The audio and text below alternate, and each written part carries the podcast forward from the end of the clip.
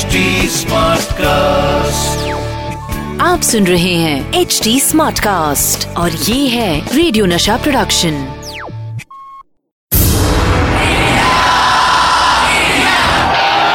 एक ऐसा प्लेयर जो जीत हासिल करने के लिए सिर्फ़ फैंटास्टिक विकेट कीपिंग ही नहीं बल्कि विकेट के पीछे कुछ विकेट हरकतें भी करते थे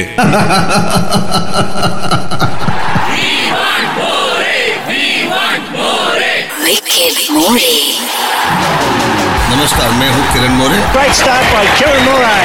अपने विकेट के पीछे की विकेट कहानियाँ लेकर क्रिकेट जगत से नशा मास्टर स्ट्रोक होस्ट करने आ गए हैं the one and only Kiran More. फिर वही दीवानगी। ये दिल मांगे। हेलो ऑल मैं हूँ विकेट मोरे और आप सुन रहे हैं नशा मास स्ट्रोक। नाइन्थ अप्रैल 1995 में क्या हुआ था इस दिन मैं आपको बताता हूँ। नाइन्थ अप्रैल 1995 में सचिन तेंदुलकर ने शतक बनाया वनडे इंटरनेशनल में अगेंस्ट श्रीलंका। सचिन तेंदुलकर और उन्होंने 3000 रन भी इस दिन कंप्लीट किए। Congratulations to Sachin Tendulkar. It's been an exhibition of batsmanship. और आज बात करेंगे हम टशन की। हर प्लेयर का एक अलग अलग का टशन होता है। आज मैं आपको बताऊँगा एलन बॉर्डर से लेके गावस्कर जिमी अमरनाथ सचिन तेंदुलकर इन सब के ड्रेसिंग रूम टशन के बारे में।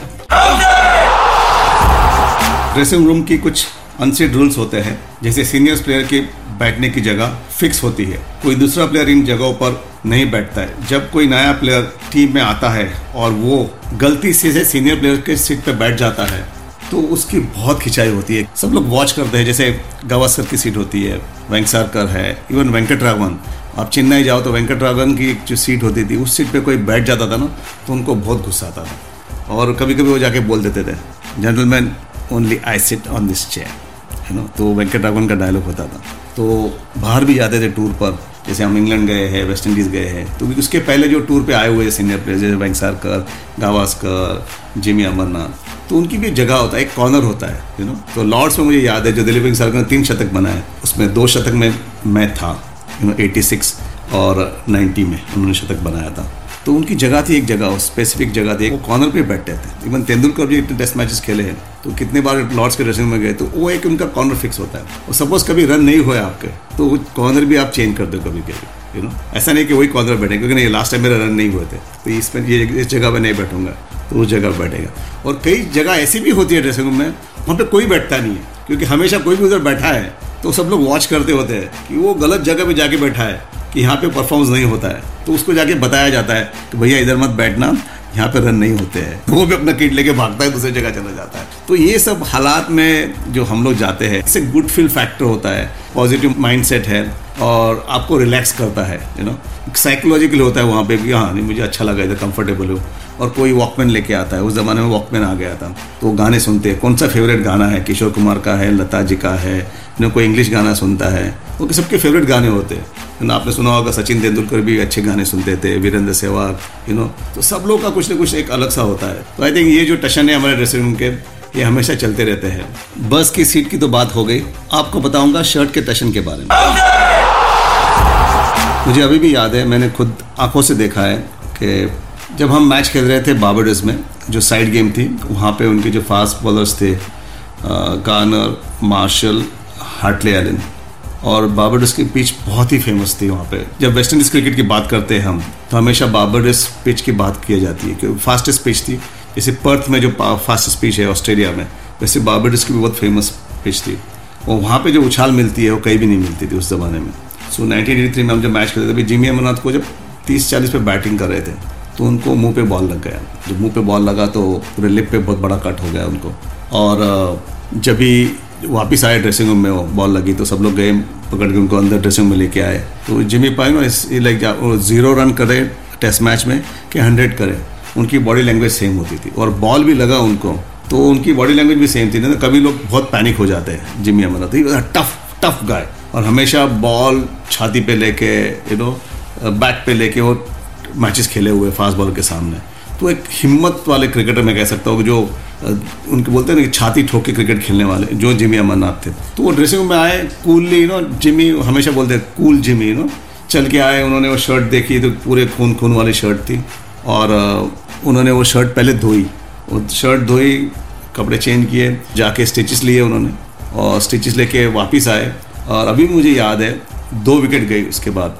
वापस बैटिंग करने आए जिमी अमरनाथ और उन्होंने शतक बनाया। तो उनके करियर में और एक टशन होता था और वो जो टशन था, लाल रुमाल, वो हमेशा पॉकेट में डाल के रखते थे। चलो बताता हूँ मैं आपको एक क्रिकेटर के बारे में जो फटी शर्ट पहन के खेलता था। मैं बात कर रहा हूँ ड्रेसिंग रूम टशन की प्लेयर्स की, उन आदतों की, जिनको हम सब फॉलो करते हैं। ये कुछ ऐसे रिचुअल्स होते हैं जो हर प्लेयर अपने अपने हिसाब से फॉलो करते हैं। चलिए हम बात करते हैं उस प्लेयर के बारे में जो फटी शर्ट पहन के बैटिंग करता था। तो उनका नाम है जो ऑस्ट्रेलिया के कैप्टन थे Allan Border legendary Allan Border और बहुत ही बेहतरीन बल्लेबाज थे और उन्होंने काफ़ी वर्ल्ड कप जीती ऑस्ट्रेलिया के लिए। तो वो जो शख्स थे, उनको एक आदत थी फटी हुई शर्ट पहनने की। और जब मुझे मालूम नहीं था ये, और ये चीज़ मुझे गावस्कर ने बताई। हम लोग, मैं कीपिंग कर रहा था, और गावस्कर ने मुझे बोला कि, जॉकी, अब जाके देख के आओ, एलन ने कौन सी शर्ट पहनी है? तो जब थ्रो आई में पास में गया, देखा मैंने तो उनके एक शर्ट के स्लीव में छेद था। तो वो देख के मैंने आके बताया गावस्कर को। तो मराठी में बोले, आज आपली वाट लागली तर he got hundred in that match you know और वो टशन वाला शर्ट था। तो एक, हर प्लेयर जो होता है वो कुछ ना कुछ पहन के आता है यू नो उनका जो फेवरेट चीज़ होती है, जिससे उन्होंने रन्स बनाए जिस शर्ट से उन्होंने विकेट्स ली। जब मैं विकेट कीपिंग करता था तो मुझे भी आदत थी थोड़ी, जो कि मेरे जो फेवरेट विकेट कीपिंग ग्लव्स थे, वो मैंने काफ़ी साल पहने। और उसका जो रबर था, वो रबर कभी फट जाता था, और कभी लेदर फट जाता था तो उस मोचे के पास जाके मैं उसको स्टिच करा के लेके आता था। और वो मेरे फेवरेट थे, क्योंकि मुझे उससे अलग ही फीलिंग आती तो मेरा वो टशन था। तो मैंने वो काफ़ी वो वो जो ग्लव्स थे, मैंने पाँच के छः साल यूज़ किए थे। और मैं कहानी कहता हूँ, इसके साथ मैं जोड़ना चाहता हूँ। जो जैक रसल थे, जो इंग्लैंड के विकेट कीपर उन्होंने पूरे ज़िंदगी एक विकेट कीपिंग ग्लव से की।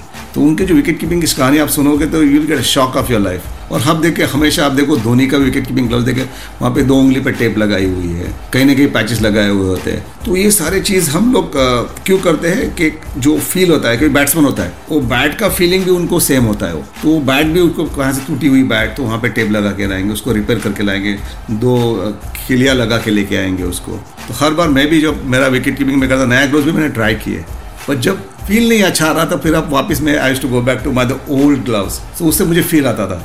उसके बाद मैं नए ग्लव्स वापस यूज़ करता था। तो ये जो टशन की है तो टशन हमेशा कहीं ना कहीं आपके छोटे छोटे चीज़ में होता ही है यार।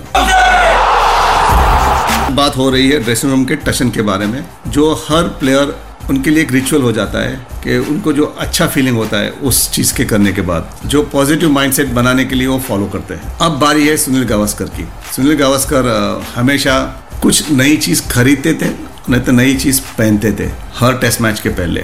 तो हमेशा मैंने उनको देखा, नए रिस्ट पैंट कभी नई ट्राउजर्स पहन ली, कभी नए सॉक्स लेके आए। और कभी कभी बाहर जाके कुछ चीज़ें भी छोटी खरीदते थे। मुझे याद है, मैं साथ शॉपिंग में जाता था। तो हमेशा पूछता था छोटी छोटी दो डॉलर की, पाँच डॉलर की कुछ चीज़ ले लेने की। उनका एक टशन था कि मेरे को नई चीज़ लिए मैंने, और नई चीज़ पहन के मैं मैच खेल रहा हूँ। तो एक जो फील गुड फैक्टर होता है, वो एक आपको फील करता है कि नहीं, मज़ा आ गया समथिंग एंड जब वो रन बनते हैं उससे तो वो आदत लग जाती है आप तो वो आदत दिमाग में रहती है तो आपको सिस्टम में आ जाती हो। ऐसे लाइक मैं टेस्ट मैच मैं खेलता था तो मैं सुबह उठता था तो मैं खिड़की खोले पहले मैं सूरज को देखता था। So I to pray to the god you know give a good day for me और good day for my team you know so एक अच्छा एक फीलिंग आता है आपको। मेरे पास भगवान थे, कि वो मेरे लेफ़्ट साइड में हमेशा रहते थे।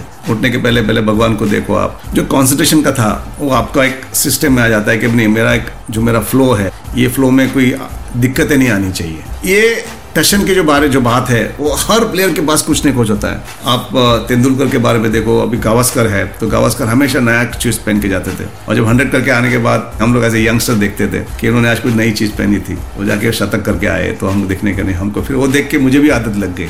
So I used to also always wear something new every match. Not even in a test match, but even the domestic cricket match Ranji trophy खेलता था मैं कुछ नए चीज़ पहन के जाता था। हम लोग मैच जीते थे। तो हर ड्रेसिंग रूम में शैंपेन उठती थी तो उसका कॉर्क में हमेशा मेरे बैग में है। और अभी भी मेरे पास है सारे कॉर्क्स यू नो जो मैंने अभी भी इकट्ठे करके रखे हुए हैं। मेरे पास घर पे है। और याद दिलाती है हर मैच आपको। और वो मैं मानता था वो मेरे लिए लकी थे। तो वैसे सचिन तेंदुलकर की किट बैग देखिए आप कि वो सचिन के किट बैग में आपको साई बाबा गणपति का फ़ोटो मिलेगा।